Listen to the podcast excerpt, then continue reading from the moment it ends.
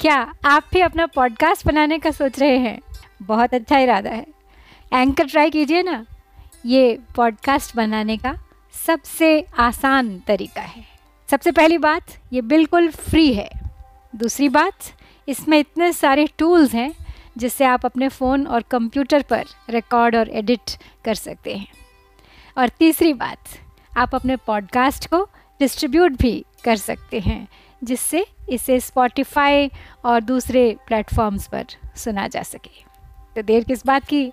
Download कीजिए ये free anchor app या विज़िट कीजिए एंकर डॉट एफ़ एम आज ही बनाइए अपना पॉडकास्ट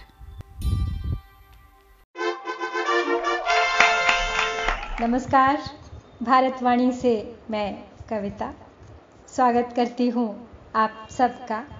राष्ट्र कवि मैथिली शरण गुप्त रचित उनके प्रथम प्रतिनिधि खंडकाव्य, भारत भारती की बासठवीं कड़ी में। एक स्वर्णिम भविष्य की कल्पना में और भारतवासियों के प्रति उद्बोधन की इस श्रृंखला में। वर्ण व्यवस्था के प्रमुख स्तंभों के बाद आज बारी है साधु संतों की, तीर्थ गुरुओं की, शिक्षित वर्ग की, नेताओं की और कवियों की। बल दे रहे हैं गुप्त जी बार बार इस बात पर कि अपने अपने विशिष्ट कौशल के द्वारा किस किस प्रकार कौन कौन अपना योगदान दे सकता है भारत के पुनरुद्धार में। तो सबसे पहले साधु संतों से। संतो, महंतो, स्वामियों, गौरव तुम्हारा ज्ञान है। पर क्या कभी इस बात पर जाता तुम्हारा ध्यान है? यह वेश चाहे सुगम हो, आवेश अति दुर्गम्य है। सौरभ रहित है जो सुमन, वह रूप में क्या रम्य है? संतो, महंतो, स्वामियों, गौरव तुम्हारा ज्ञान है। पर क्या कभी इस बात पर जाता तुम्हारा ध्यान है? अब यहाँ सोचने वाली बात यह है कि संत महंत तो ब्राह्मण ही है। फिर गुप्त जी ने दोबारा इनका उल्लेख क्यों किया? तो यहाँ पर समझना है बहुत ध्यान से अपनी वर्ण व्यवस्था को। उसे जितना रिजिड बना दिया गया है, वास्तव में वो वैसी नहीं थी। स्पष्ट है कि कर्म का आधार वर्ण नहीं अपितु वर्ण का आधार कर्म है यहाँ। आवश्यक नहीं कि हर संत, महंत, स्वामी, साधु, महात्मा, ब्राह्मण कुल में ही जन्मा हो। हम सब जानते हैं विश्वामित्र क्षत्रिय थे, वाल्मीकि शूद्र थे, लेकिन उनके कर्म ने उन्हें ऋषि बनाया। जनक क्षत्रिय थे, किंतु वह विदेह राजर्षि कहलाए। तो जो भी स्वयं को संत, महंत, साधु, महात्मा के रूप में देखता है उसका गौरव, उसकी प्रमुख योग्यता है उसका ज्ञान। किंतु बदलते हुए वर्तमान समाज में इसके विपरीत भी उदाहरण मिलते हैं, जिन्होंने कलंकित किया है एक संत की छवि को। मर्यादा लांग अपने चोले की देश के नाम को भी बट्टा लगाया है। इसीलिए कहते हैं गुप्त जी कि केवल वेश से कोई संत नहीं हो जाता। यह वेश चाहे सुगम हो, आवेश अति दुर्गम्य है। सौरभ सहित है जो सुमन, वह रूप में क्या रम्य है। इस इस वेश को धारण करना बहुत सुगम है, बहुत सरल है, लेकिन इस वेश का आवेश, इसकी पवित्रता और इसका मान बनाए रखना बहुत कठिन है, दुर्गम्य है। बाहरी आवरण कितना ही सुंदर क्यों न हो। मिथ्या है, यदि अंतकरण पर धूल जमी हो। ठीक उसी तरह जैसे सुगंध रहित सुमन। एक साधारण से पुष्प की महत्ता केवल उसकी सुगंध से कई गुना बढ़ जाती है। तो तात्पर्य यही है कि यदि साधु हो तो ज्ञान का, सद्भाव का चोला धारण करो। अहंकार का या आडंबर का नहीं। केवल ज्ञान ही तुम्हारी पहचान है, तुम्हारा गौरव है, तुम्हारा आभूषण है। हे साधुओ, सोए बहुत अब ईश्वर ईश्वराराधन करो। उपदेश द्वारा देश का कल्याण कुछ साधन करो। डूबे रहोगे और कब तक हाय तुम अज्ञान में। चाहो तुम्ही तो देश की काया पलट दो आन में। हे साधुओं, सोए बहुत, अब ईश्वराराधन करो। उपदेश द्वारा देश का कल्याण कुछ साधन करो। हे साधुओं, कौन होता है साधु और क्या होता है उपदेश? साधु, एक संस्कृत शब्द है। सज्जन व्यक्ति के लिए इसका प्रयोग होता है और उनका मूल उद्देश्य होता है समाज का पथ प्रदर्शन। धर्म के मार्ग पर साधक को चलाना, मोक्ष की ओर ले जाना, वेदोक्त ज्ञान को संसार में बांटना, त्याग और वैराग्य भाव से योग में ईश्वर की भक्ति में विलीन रहना। परंतु वर्तमान समय में एक साधु की पहचान केवल सन्यास लिए हुए और गेरुए वस्त्र धारण करने वाले की ही होकर रह गई है। व्यक्तित्व में तेज और ज्ञान का प्रकाश कदाचित ही दिखाई देता है। और ना ही कोई इसे खोजता है आजकल। सब अपने स्वार्थ में लिप्त हैं। याद दिला रहे हैं गुप्त जी, साधुओं को कि उनका कर्तव्य, उनका समाज के राष्ट्र के प्रति उत्तरदायित्व क्या है? जगा रहे हैं उस सुषुप्ति की अवस्था से उन्हें, जिसने अब तक कर्मयोग भक्ति योग सब भुला दिया है। वाणी का प्रभाव मिटा दिया है। क्या उपदेश, क्या आध्यात्मिक मार्गदर्शन, सीख या नसीहत की अपेक्षा करें? कौन सी हित की बात या दीक्षा अथवा गुरु मंत्र की याचना करें उनसे, जिनको भान ही नहीं उनके अपने कर्तव्य कर्म का? डूबे रहोगे और कब तक हाय तुम अज्ञान में। चाहो तुम ही तो देश की काया पलट दो आन में। कब तक डूबे रहोगे इस अज्ञान में, इस अंधकार में। उठो, प्रकाश तो तुम्हारी सर्वोच्च शक्ति है। जागृत करो अपने भीतर की ऊर्जा को। उत्पन्न करो वो अमर ज्योति जो जिला दे। मृतक समान दासत्व से ग्रसित भारतीय जाति को। अपनी इच्छा शक्ति को दृढ़ करना होगा, संकल्प लेना होगा।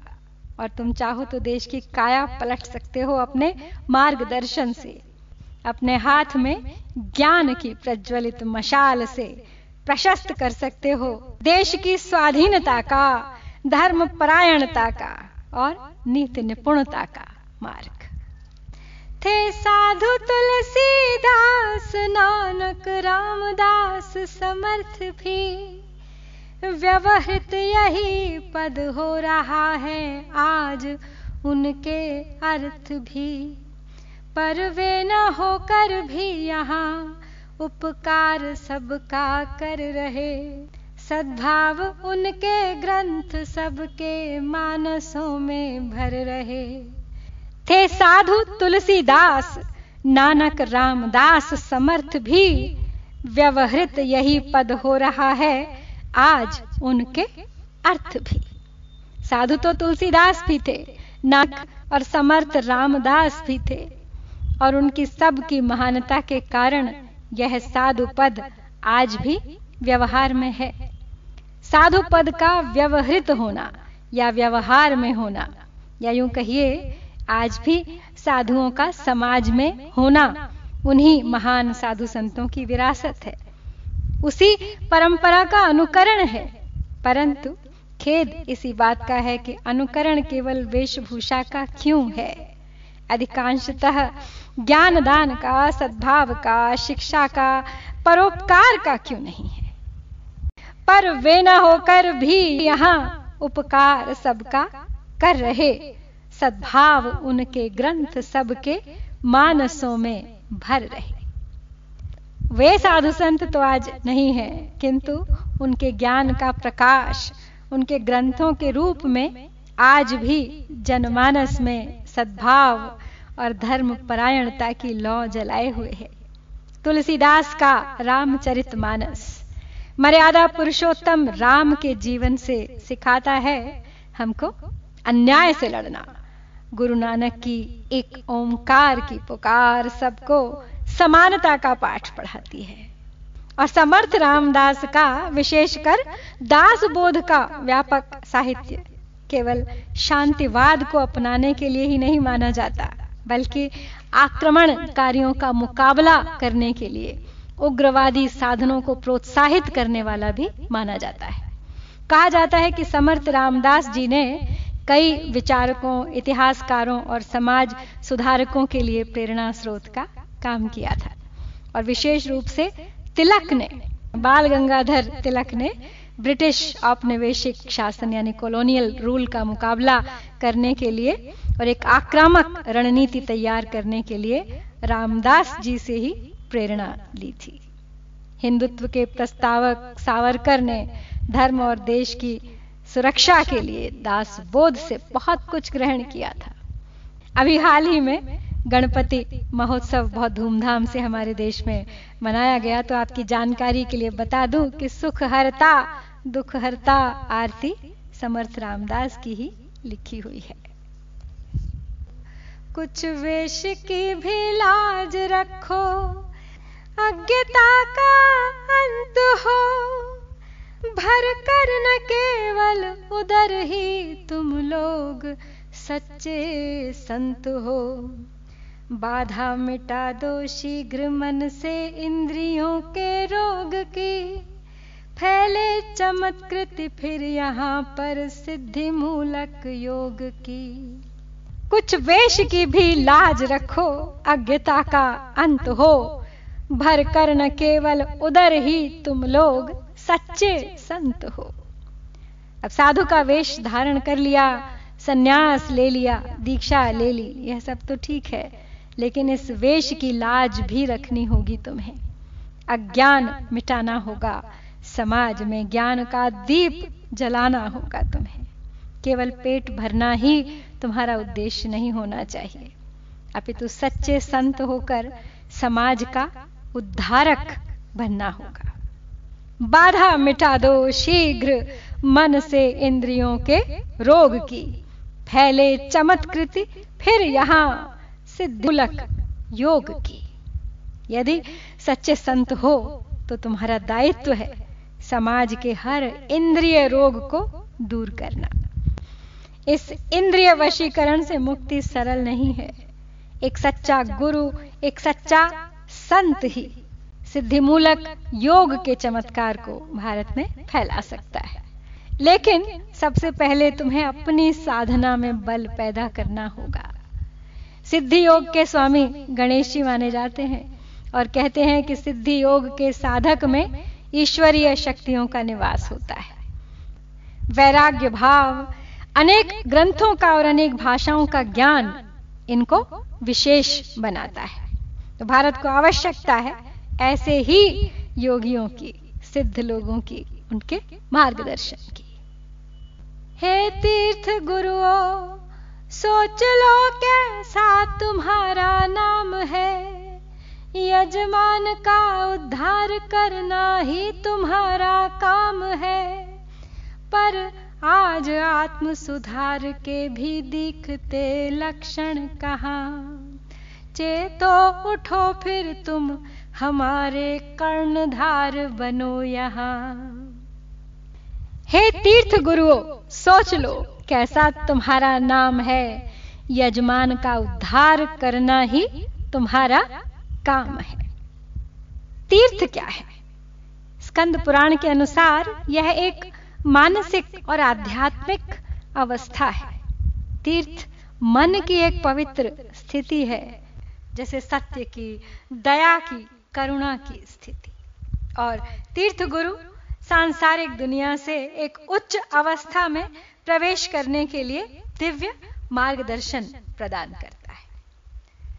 तो तीर्थ गुरु का नाम ही अपने आप में एक विशाल उत्तरदायित्व लिए हुए है। और इनकी ज़िम्मेदारी तो उन सब लाखों करोड़ों साधकों के प्रति है जो तीर्थ स्थानों पर आते हैं अपने अपने उज्जवल भविष्य की कामना के लिए। और तीर्थंकर इनका जैन धर्म का समानार्थी शब्द है। अर्थात तीर्थंकर अथवा तीर्थ गुरु वह व्यक्ति है जिसने पूरी तरह क्रोध, अभिमान, छल, इच्छा आदि पर विजय प्राप्त कर ली हो, जो स्वयं तप करके आत्मज्ञान प्राप्त करता है और संसार सागर से पार लगाने का, मोक्ष का मार्ग दिखाता है।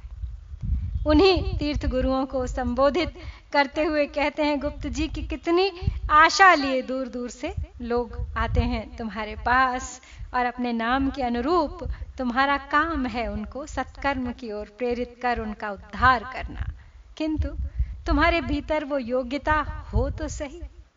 तो पहले उस योग्यता को पैदा करो और निकल पड़ो भारत शुद्धि के अपने अभियान पर, जो तुम्हारा मूल कर्तव्य है, धर्म है। पर आज आत्म सुधार के भी दिखते लक्षण कहाँ? चेतो, उठो, फिर तुम हमारे कर्णधार बनो यहाँ।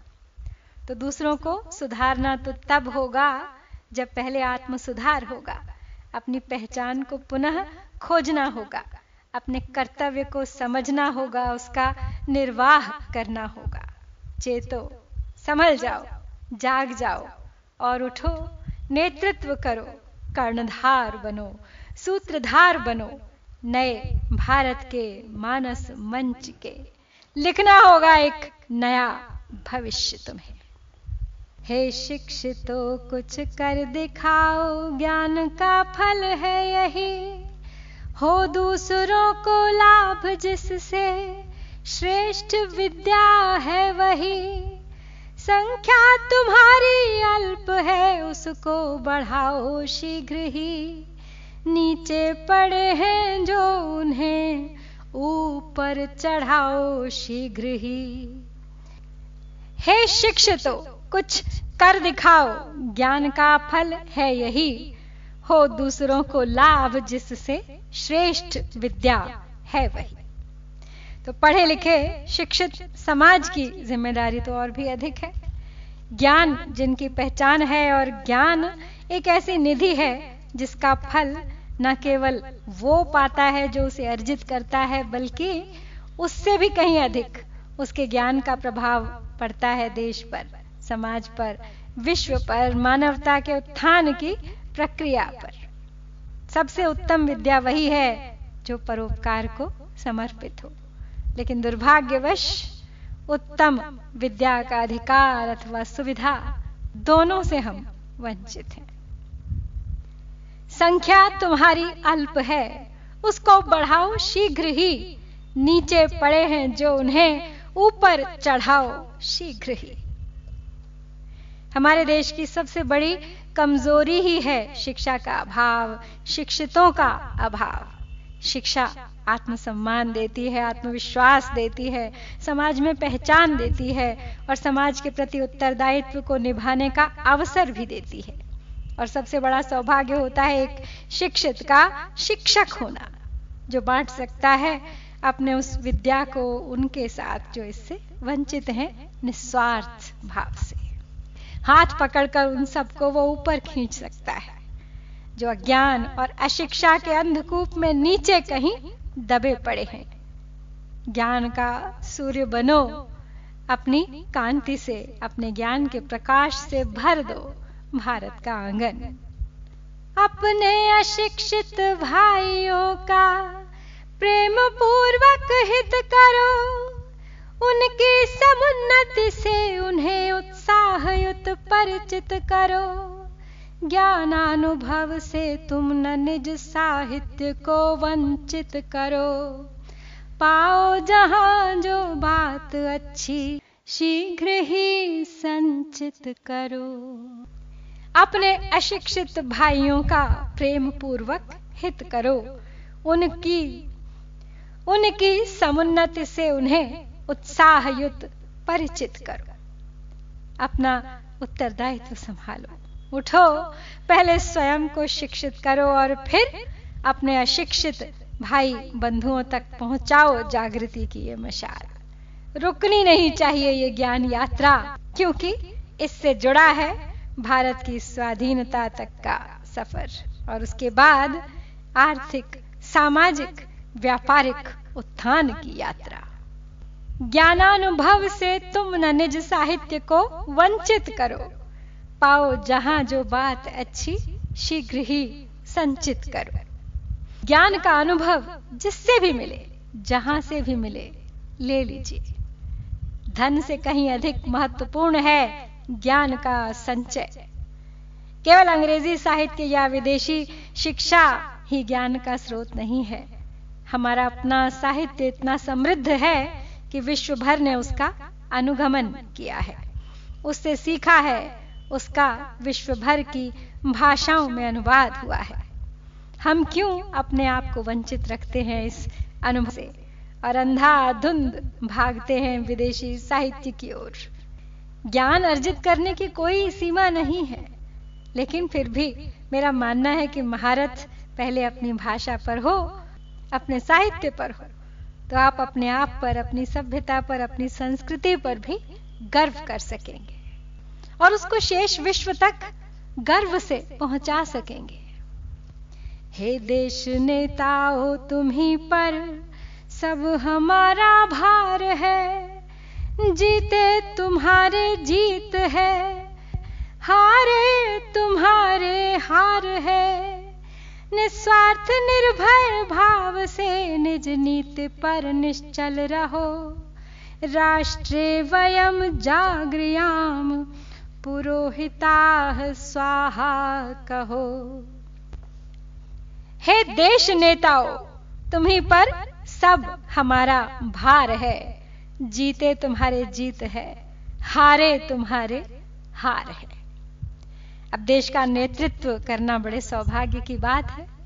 जनमत की ताकत होती है एक नेता के पास, जिसके एक इशारे पर एक रेला, एक सैलाब उमड़ उठता है जनता का। देश टिका है जिनके कंधों पर, और उन कंधों का सुदृढ़ होना, सत्य पर अचल, अडिग हो टिके रहना सबसे बड़ी आवश्यकता है। नेता न केवल एक विशेष जन समुदाय का अगुआ, नायक या सरदार होता है, बल्कि वो अपने साथ लेकर चलता है उन्हें उस मंतव्य तक, उस गंतव्य तक जिसका बीड़ा उसने उठाया है। जिस योजना को लेकर वो चला है। जिन अपेक्षाओं की पूर्ति का, जिन समस्याओं के समाधान का जिम्मा उसने उठाया है, जनता को वचन दिया है। एक नेता की हार में पूरे समुदाय की हार है और उसकी जीत में सभी की जीत है। निस्वार्थ, निर्भय भाव से निज नीति पर निश्चल रहो। राष्ट्रे वयम जागृयाम पुरोहिता स्वाहा कहो। एक सच्चा नेता अपना स्वार्थ नहीं देखता। उसका लक्ष्य केवल परमार्थ होता है, जन सेवा होता है। उसकी हुंकार दूसरों का हौसला सौ गुना कर सकती है, मुर्दे में प्राण फूक सकती है। उसकी निर्भयता जनसाधारण के मन में छिपे भय को निकाल बाहर कर सकती है और उनको भी निडरता का महामंत्र प्रदान कर सकती है। यथा राजा तथा प्रजा, या फिर यूँ भी कह सकते हैं, यथा नेता तथा जनता। नेता का नीति प्रिय व्यक्तित्व अपनी ऐसी छाप छोड़ देता है जनता के हृदय में कि उसके एक इशारे पर वो प्राण तक देने को तत्पर रहते हैं। अपने प्रण पर अटल, निस्वार्थ और निश्चल। राष्ट्रे वयम जागृयाम पुरोहिता। यजुर्वेद की यह सूक्ति कहती है कि हम पुरोहित राष्ट्र को और जागृत बनाए रखेंगे। पुरोहित केवल पंडित नहीं होता। पुरोहित का अर्थ है वो व्यक्ति जो किसी पुर का हित करता है, किसी नगर, देश व समुदाय के हित का दायित्व अपने ऊपर लेता है। तो एक तरह से एक पुरोहित और नेता समानार्थी हुए। जिनका मुख्य कर्तव्य है राष्ट्र का दूरगामी हित समझकर उसकी प्राप्ति की व्यवस्था करना। वो एक साधक भी है, एक चिंतक भी है और प्रजा का पालक भी है। और इस सूक्ति के अंत में स्वाहा शब्द इस बात का सूचक है कि उस पुरोहित को अपना यह दायित्व सही रीति से निभाना है, पहुंचाना है उस लाभ को उस समुदाय की अंतिम कड़ी तक। देश सेवा, समाज का नेतृत्व किसी यज्ञ से कम नहीं होता और स्वाहा के बिना कोई यज्ञ कभी सफल नहीं होता। अग्नि माध्यम है हवि को पहुँचाने का देवता तक। तो अभिप्राय इसका यही हुआ कि नेतृत्व का यह मार्ग आग से होकर गुजरता है। अग्नि के हवि को, अग्नि के माध्यम से हवि को देवता तक पहुँचाने का सीधा सीधा अर्थ यही है कि जनता तक योजनाओं का लाभ सही तरीके से पहुँचे, सबके अधिकारों की रक्षा हो। यह किसी तप या यज्ञ से कम नहीं है। स्वार्थी या डरपोक के बस का नहीं है ये काम।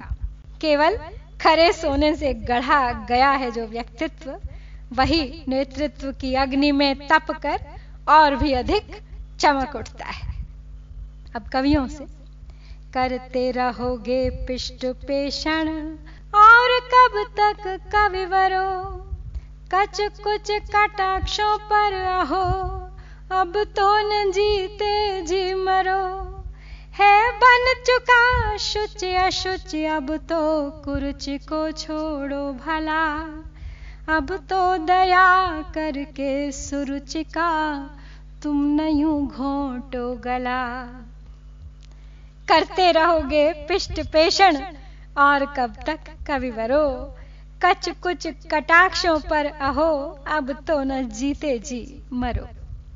और अब कवि समुदाय का आह्वान करते हुए कहते हैं गुप्त जी, कि कब तक वही पुरानी लकीर पीटते रहोगे, कब तक पिष्ट पेषण करते रहोगे, यानी कब तक पिसे हुए को फिर से पीसते रहोगे।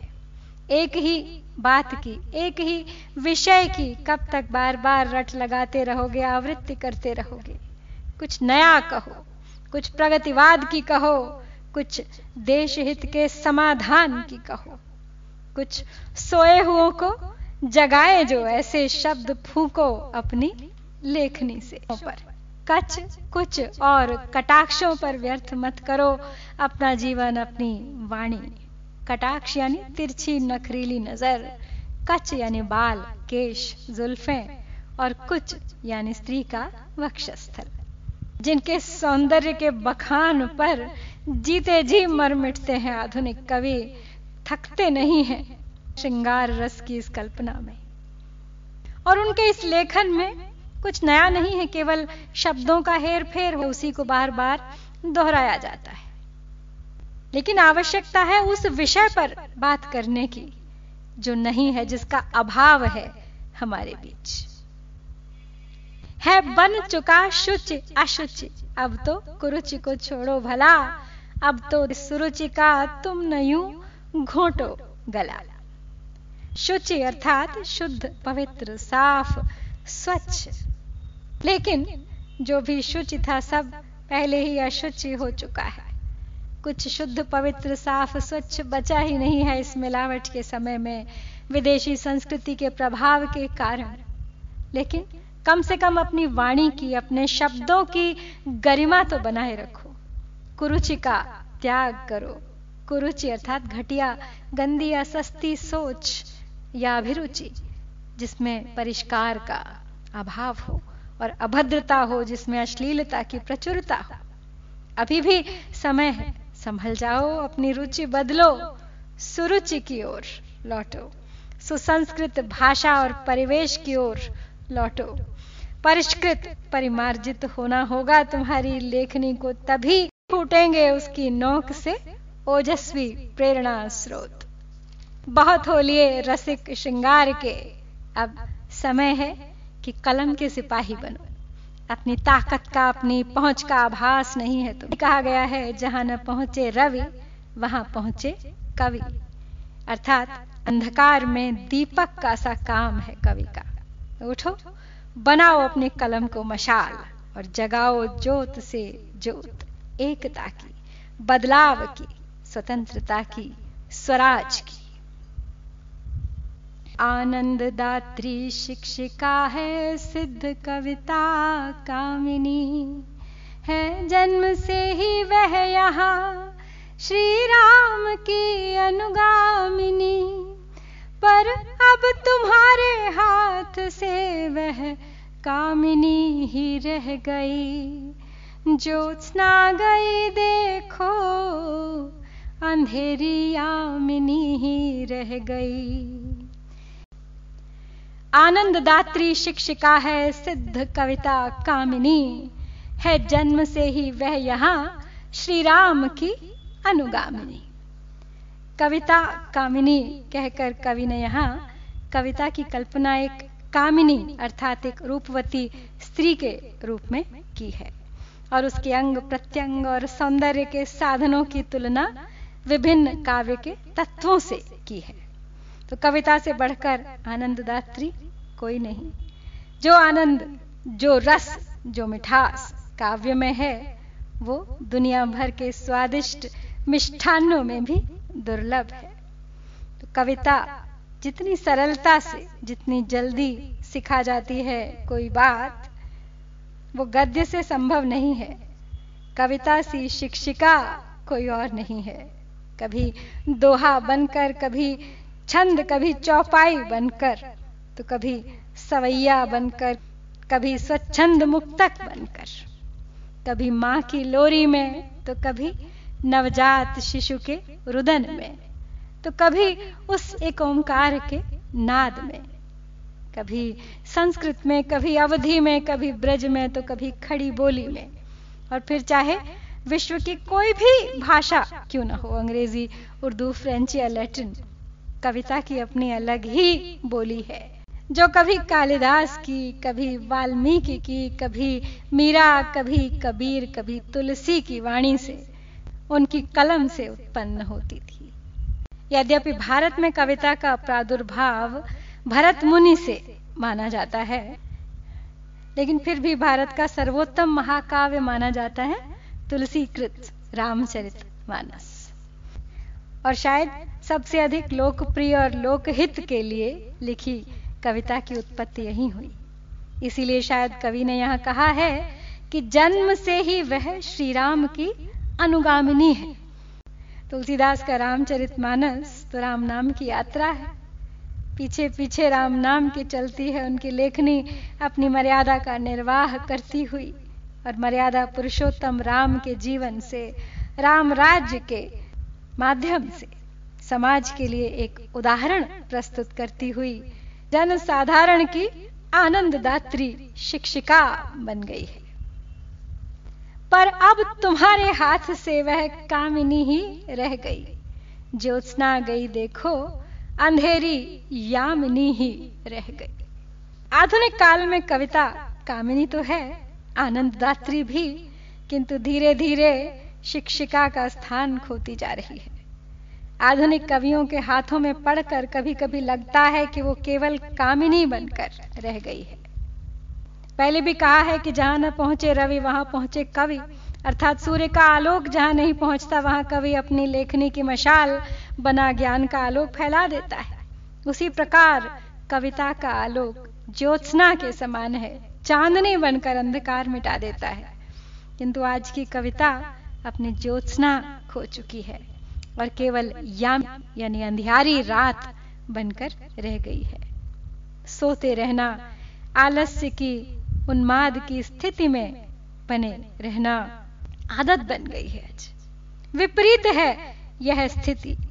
आज की कविता से अश्लीलता की कालिमा झलकती है और समाज पर उसका प्रभाव भी ज़ाहिर है कि कालिमा पूर्ण होगा।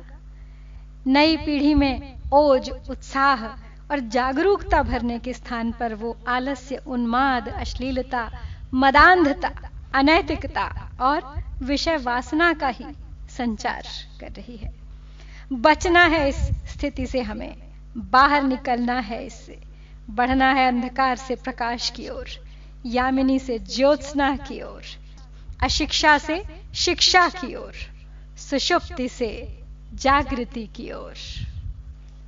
अब तो विषय की ओर से मन की सुरत को फेर दो। जिस ओर गति हो, समय की उस ओर मत को फेर दो। गाया बहुत कुछ राग तुमने, योग और वियोग का संचार कर दो। अब यहाँ उत्साह का उद्योग का। अब तो विषय की ओर से मन की सुरति को फेर दो। जिस ओर गति हो समय की, उस ओर मति को फेर दो। विषय वासना, यानी विषयों की इच्छा। जिन विषयों की बात हम यहाँ पर कर रहे हैं, वो है हमारी इंद्रियों के विषय, विशेषकर काम वासना। जो अच्छे अच्छों को हैवान बना सकती है, साधु को शैतान बना सकती है पाप आसक्त बना सकती है। लेकिन आवश्यक नहीं कि सभी का इस प्रकार पतन हो, क्योंकि संयम उससे भी बड़ी शक्ति है। इसलिए समय है कि तुम्हें संयमी होना होगा, अपनी मर्यादा में रहना होगा, अपनी सीमाएँ समझनी होंगी, अपने कर्तव्य आंकने होंगे, अपने मन की उड़ान का रुख मोड़ना होगा मन की सुरति को फेर दो सुरति अर्थ है सुनना और निरति अर्थ होता है देखना तो कवि यहाँ कहना चाहते हैं कि अपने कानों में मत पढ़ने दो विषय वासना के स्वर। मत दो मन में ऐसी कविता को स्थान जो केवल मोहिनी है, केवल कामिनी है। अपने कान लगाओ समय की गति पर। किस दिशा में, किस रफ्तार से, किस ताल पर। चल रहा है वो। उसकी गति से अपने कदमों की गति मिलाने के लिए उसी ताल को पकड़ना होगा तुम्हें। ध्यान लगाकर सुनना होगा। संगीत में ताल यदि सही ना बैठे शब्दों पर तो अच्छे से अच्छा गवैया भी बेसुरा, बेताला हो जाता है। कहने का तात्पर्य है कि अपनी मति को, अपनी बुद्धि को उसी गति को समझने में लगाना होगा और फिर समय के साथ कदम से कदम मिलाकर, ताल से ताल मिलाकर चलना होगा। गति और मति का एकात्म ही सफलता है। गाया बहुत कुछ राग तुमने, योग और वियोग का। संचार कर दो अब यहाँ उत्साह का, उद्योग का। बहुत लिख लिया, बहुत गालिया, श्रृंगार, रस का काव्य। योग और वियोग का, अर्थात प्रेम का, मिलन का, विरह का गान। किंतु अब समय की आवश्यकता कुछ और है। समय की मांग है, ओज की, उत्साह की, कर्म की, उद्योग की, मेहनत, लगन, क्रियाशीलता की। उठो। प्रतीक्षा नहीं, परीक्षा की घड़ी है यह। स्वयं को सिद्ध करना है और उजागर करना है अपने भीतर छिपे कर्मवीर को। केवल मनोरंजन न कवि का कर्म होना चाहिए। उसमें उचित उपदेश का भी मर्म होना चाहिए। क्यों आज रामचरित्र मानस सब कहीं सम्मान्य है? सत्काव्युत उसमें परम आदर्श का प्राधान्य है। केवल मनोरंजन न कवि का कर्म होना चाहिए। उसमें उचित उपदेश का भी मर्म होना चाहिए। कवि के कर्तव्य कर्म की बात कर रहे हैं, गुप्त जी कहते हैं कि मनोरंजन एक प्रकार की कविता का एक उद्देश्य हो सकता है। पर कविता का एकमात्र उद्देश्य मनोरंजन नहीं हो सकता। अच्छी कविता में समयोचित व अवस्था के अनुरूप उद्देश्य होना चाहिए। कविता गुरु का काम करती है। अपने मर्म स्पर्शी शब्दों से कुछ ऐसा उपदेश दे जाती है कि वह जीवन भर याद रह जाता है और पग पग पर फिर प्रेरित करता रहता है। पढ़ने वाला सोचने पर विवश हो जाता है और अपने दृष्टिकोण में परिवर्तन भी लाता है। कवि अपनी कविता के ज़रिए समाज की दुर्दशा पर प्रहार कर सकता है, झकझोर कर असंख्य मनों को उनके भविष्य की दिशा बदल सकता है। क्यों आज रामचरित्र मानस सब कहीं सम्मान्य है? सत्काव्य युद्ध उसमें परम आदर्श का प्राधान्य है। तो सोचने की बात है यहाँ कि क्यों रामचरितमानस इतना सम्माननीय, इतना अधिक पढ़ा जाने वाला ग्रंथ है? एक सत्काव्य की, एक सच्ची कविता के सभी गुण हैं उसमें, आदर्शों की प्रधानता है उसमें। मर्यादा पुरुषोत्तम श्री राम की जीवन गाथा है जो। जो जीवन जीने के सभी गुर सिखाती है, सभी कर्तव्यों से अवगत कराती है। लेकिन सोचने की बात यह है कि समय की गति क्या है और उसके बारे में हमारी मति क्या संकेत देती है। गति और मति का ऐक्य ही निर्धारित करेगा कि क्या लिखना है, क्यों लिखना है। भक्तिकाल की आवश्यकता अलग थी। अब आधुनिक काल की मांग है ओज की कविता। और जिसका उदाहरण स्वयं गुप्त जी ने यह भारत भारती लिखकर प्रस्तुत किया है। वो केवल उपदेश नहीं दे रहे हैं, स्वयं उसका उदाहरण बनकर खड़े हैं। धैर्य च्युतों को धैर्य से कभी ही मिलाना जानते। वे ही नितांत पराजितों को जय दिलाना जानते। होते न पृथ्वी राज तो रहते प्रताप व्रति कहा। एथेंस कैसे जीतता होता न यदि सोलन वहाँ। धैर्य च्युतों को धैर्य से कभी ही मिलाना जानते। वे ही नितांत पराजितों को जय दिलाना जानते। धैर्य च्युतों अर्थात जो अधीर हैं, जो बेसब्र हैं, जिनमें सहिष्णुता का अभाव है, जो धैर्य से च्युत हो चुके हैं, दूर हो चुके हैं, उनकी मनस्थिति में कवि ही बदलाव ला सकता है। उनकी उदासीनता को पौरुष में, उनके उतावलेपन को स्थिरता में एक कवि ही बदल सकता है। एक कवि की ओजस्वी वाणी पराजय को जय में बदल सकती है। होते न पृथ्वीराज तो रहते प्रताप, व्रति कहाँ? एथेंस कैसे जीतता? होता न यदि सोलन वहाँ। पृथ्वीराज चौहान तो किसी परिचय के मोहताज हैं ही नहीं, और न ही उनके सहयोगी मित्र और कवि चंद बरदाई। पृथ्वीराज रासों के रचयिता। तो यहाँ महाराणा प्रताप और अकबर का भी एक एक किस्सा उल्लेखनीय है। हिंदू कुलगौरव प्रातः स्मरणीय महाराणा प्रताप सिंह ने अकबर बादशाह के विरुद्ध स्वाधीनता की रक्षा के लिए बरसों वन में रहकर अनेकों कष्ट सहन किए थे।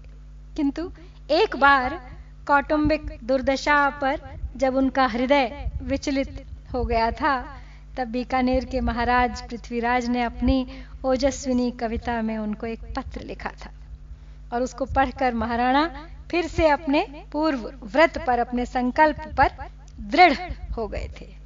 तो पृथ्वीराज की कविता में वो ताकत थी कि जिसने प्रताप का प्रण टूटने नहीं दिया।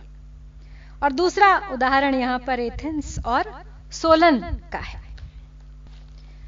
पुराने जमाने में ग्रीस के एथेंस नगर वाले मेगारा वालों से वैरभाव रखते थे। एक टापू के लिए उनमें कई बार लड़ाइयाँ हुई, पर हर बार एथेंस वालों की ही हार हुई। इस पर सोलन नाम के विद्वान को बड़ा दुख हुआ। तो उसने एक कविता लिखी। उसे उसने एक ऊँची जगह पर चढ़कर एथेंस वालों को सुनाया। तो उस कविता का लोगों के दिलों पर इतना असर हुआ कि फ़ौरन मेगारा वालों पर फिर चढ़ाई कर दी गई और जिस टापू के लिए यह बखेड़ा खड़ा हुआ था, उसे एथेंस वालों ने जीत लिया। तो इस चढ़ाई में सोलन को ही सेनापति बनाया गया था। तो कविता में कितनी ताकत है? इन दोनों उदाहरणों से यही बताया गया है। संसार में कविता अनेकों क्रांतियाँ हैं, कर चुकी। मुरझे मनों में वेग की विद्युत प्रभाएँ भर चुकी। है अंध अंतर जगत कवि रूप सविता के बिना। सद्भाव जीवित रह नहीं सकते। सुकविता के बिना। संसार में कविता अनेकों क्रांतियाँ है, कर चुकी। मुरझे मनों में वेग की विद्युत प्रभाएँ भर चुकी। कविता की शक्ति ने अनेकों क्रांतियों को बल दिया है। अनगिनत मुरझाए हुए हृदयों में फिर से जान फूंक दी है। मानो विद्युत का संचार हो गया हो उनकी धमनियों में। उसी कविता की शक्ति की आज आवश्यकता है भारत को भी। मरे हुए, बुझे हुए हर भारतीय को उसी विद्युत प्रभा की आवश्यकता है। इतिहास को एक नवीन क्रांति की प्रतीक्षा है, जो भारत को लौटा सकती है उसका खोया हुआ गौरव। है अंध सा अंतर जगत, कवि रूप सविता के बिना। सद्भाव जीवित रह नहीं सकते सुकविता के बिना। अंतर जगत, यानी संसार की आत्मा के भीतर का अंधकार केवल कविता रूपी सूर्य ही दूर कर सकता है। काव्यात्मक स्थिति में हम भौतिक संसार से ऊपर उठकर काव्य के एक अलौकिक आलोक में विचरण करने लगते हैं। समाज में सद्भाव का, प्रेम का, दया, ईमानदारी, ममता, सहानुभूति का, हमारे मन मस्तिष्क में तर्कशीलता का, विचार शक्ति का विकास। हमारे भीतर बसी जो कविता है उसकी गति, यति, लय और इन सब के संयोग से ही संभव हो सकता है। तो सृष्टि में मानवीय संवेदना के जन्म के साथ ही वास्तव में कविता ने भी जन्म ले लिया था। और जब तक मनुष्यता है, कविता रहेगी और मानव हृदय को वो उद्वेलित करती रहेगी सदा। इसी उद्वेलन से, इसी मंथन से हमें संवारना है भारत का भविष्य। मृत जाति को कवि ही जिलाते, रस सुधा के योग से। पर मारते हो तुम हमें उल्टे विषय के रोग से। कवियों, उठो, अब तो अहो। कवि कर्म की रक्षा करो। बस नीच भावों का हरण कर उच्च भावों को भरो। मृत जाति को कवि ही जिलाते रस सुधा के योग से। पर मारते हो तुम हमें उल्टे विषय के रोग से। संसार में अमृत निकला था। कब निकला था? आपको याद होगा एक अद्भुत मंथन के फलस्वरूप। उद्देश्य क्या था? मृतक समान श्रीहीन हुए, देवताओं का खोया हुआ पौरुष लौटाना, उनकी लक्ष्मी उन्हें लौटाना। उसी मंथन की आवश्यकता है भारत को भी, क्योंकि मृत तुल्य है हम भारतीय। वो भारतीय जाति जो कभी देवतुल्य थी, उन्हें जिलाना है। फिर से मंथन का समय है और जिससे कविता रूपी अमृत निकलना चाहिए। आधुनिक काल में कविता ही वो रस सुधा है जो इस कार्य को संभव कर सकती है, लेकिन दुर्भाग्यवश वही कविता अमृत के बजाय विष घोलने का काम भी कर रही है, विषय रोग से ग्रसित कर रही है भारतीय जाति को। मानो मोहिनी बन विषपान करा रही हो हमें। कवियों, उठो, अब तो अहो, कवि कर्म की रक्षा करो। बस नीच भावों का हरण कर उच्च भावों को भरो। तो मोहिनी के उस माया जाल से निकलना है हमें। पहचानना है विष और अमृत के बीच का फ़र्क। आह्वान करते हुए कवियों का पुनः कह रहे हैं, गुप्त जी की उठो, जागो, अब तो संभल जाओ।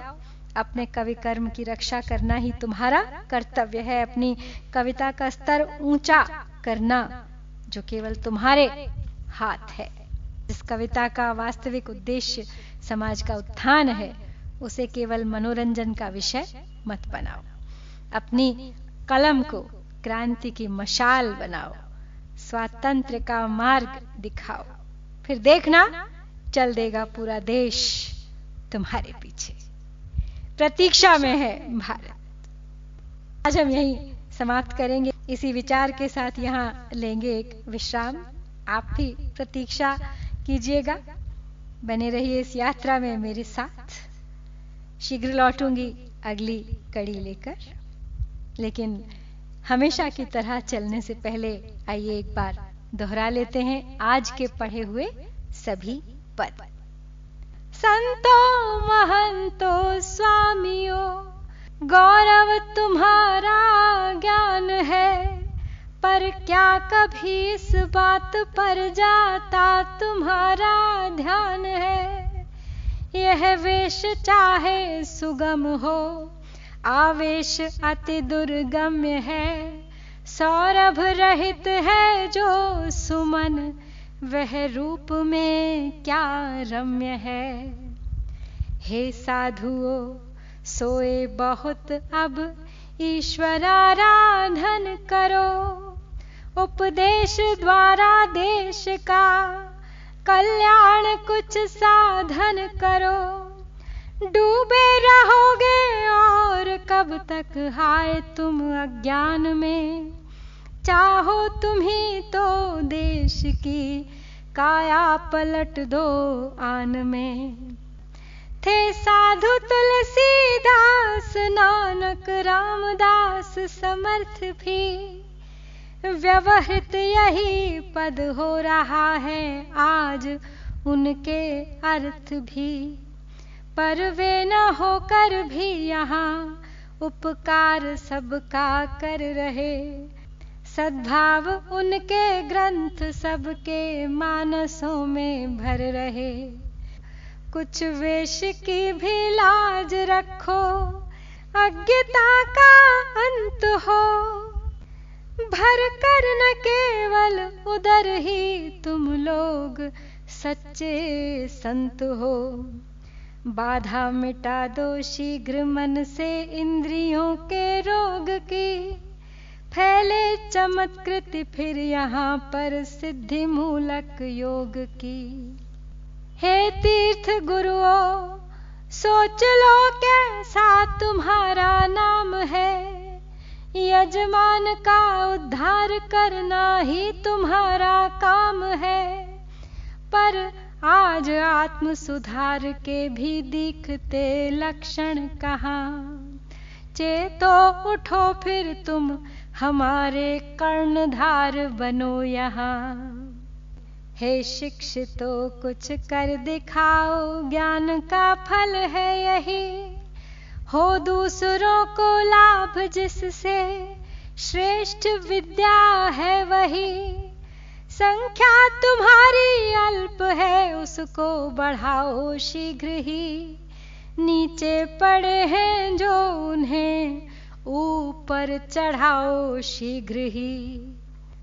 अपने अशिक्षित भाइयों का प्रेम पूर्वक हित करो। उनकी समुन्नति से उन्हें उत्साहयुत परिचित करो। ज्ञानानुभव से तुम न निज साहित्य को वंचित करो। पाओ जहाँ जो बात अच्छी, शीघ्र ही संचित करो। हे देश नेताओ, तुम्ही पर सब हमारा भार है। जीते तुम्हारे जीत है, हारे तुम्हारे हार है। निस्वार्थ निर्भय भाव से निज नीति पर निश्चल रहो। राष्ट्रे वयम जाग्रियाम, पुरोहिता स्वाहा कहो।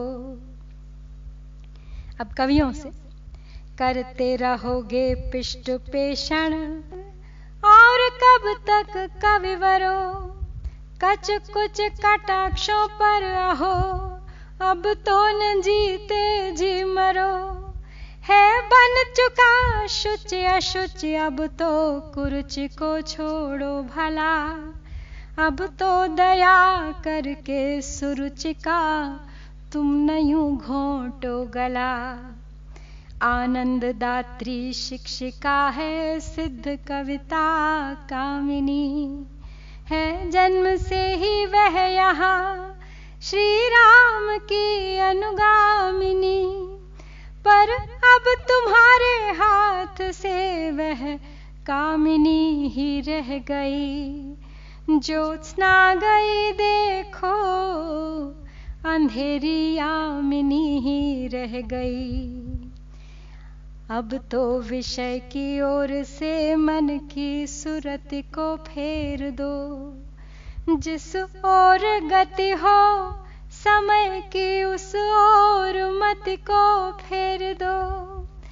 गाया बहुत कुछ राग तुमने, योग और वियोग का संचार कर दो। अब यहाँ उत्साह का उद्योग का। केवल मनोरंजन न कवि का कर्म होना चाहिए। उसमें उचित उपदेश का भी मर्म होना चाहिए। क्यों आज रामचरित्र मानस सब कहीं सम्मान्य है? सत्काव्युत उसमें परम आदर्श का प्राधान्य है। धैर्यच्युतों को धैर्य से कभी ही मिलाना जानते। वे ही नितांत पराजितों को जय दिलाना जानते। होते न पृथ्वी राज तो रहते प्रताप व्रति कहाँ? एथेंस कैसे जीतता होता न यदि सोलन वहाँ? संसार में कविता अनेकों क्रांतियाँ हैं कर चुकी। मुरझे मनों में वेग की विद्युत प्रभाएँ भर चुकी। है अंध सा अंतर जगत कवि रूप सविता के बिना। सद्भाव जीवित रह नहीं सकते सुकविता के बिना। मृत जाति को कवि ही जिलाते, रस सुधा के योग से। मृत जाति को कवि ही जिलाते रस सुधा के योग से पर मारते हो तुम हमें। उल्टे विषय के रोग से कवियों उठो, अब तो अहो, कवि कर्म की रक्षा करो।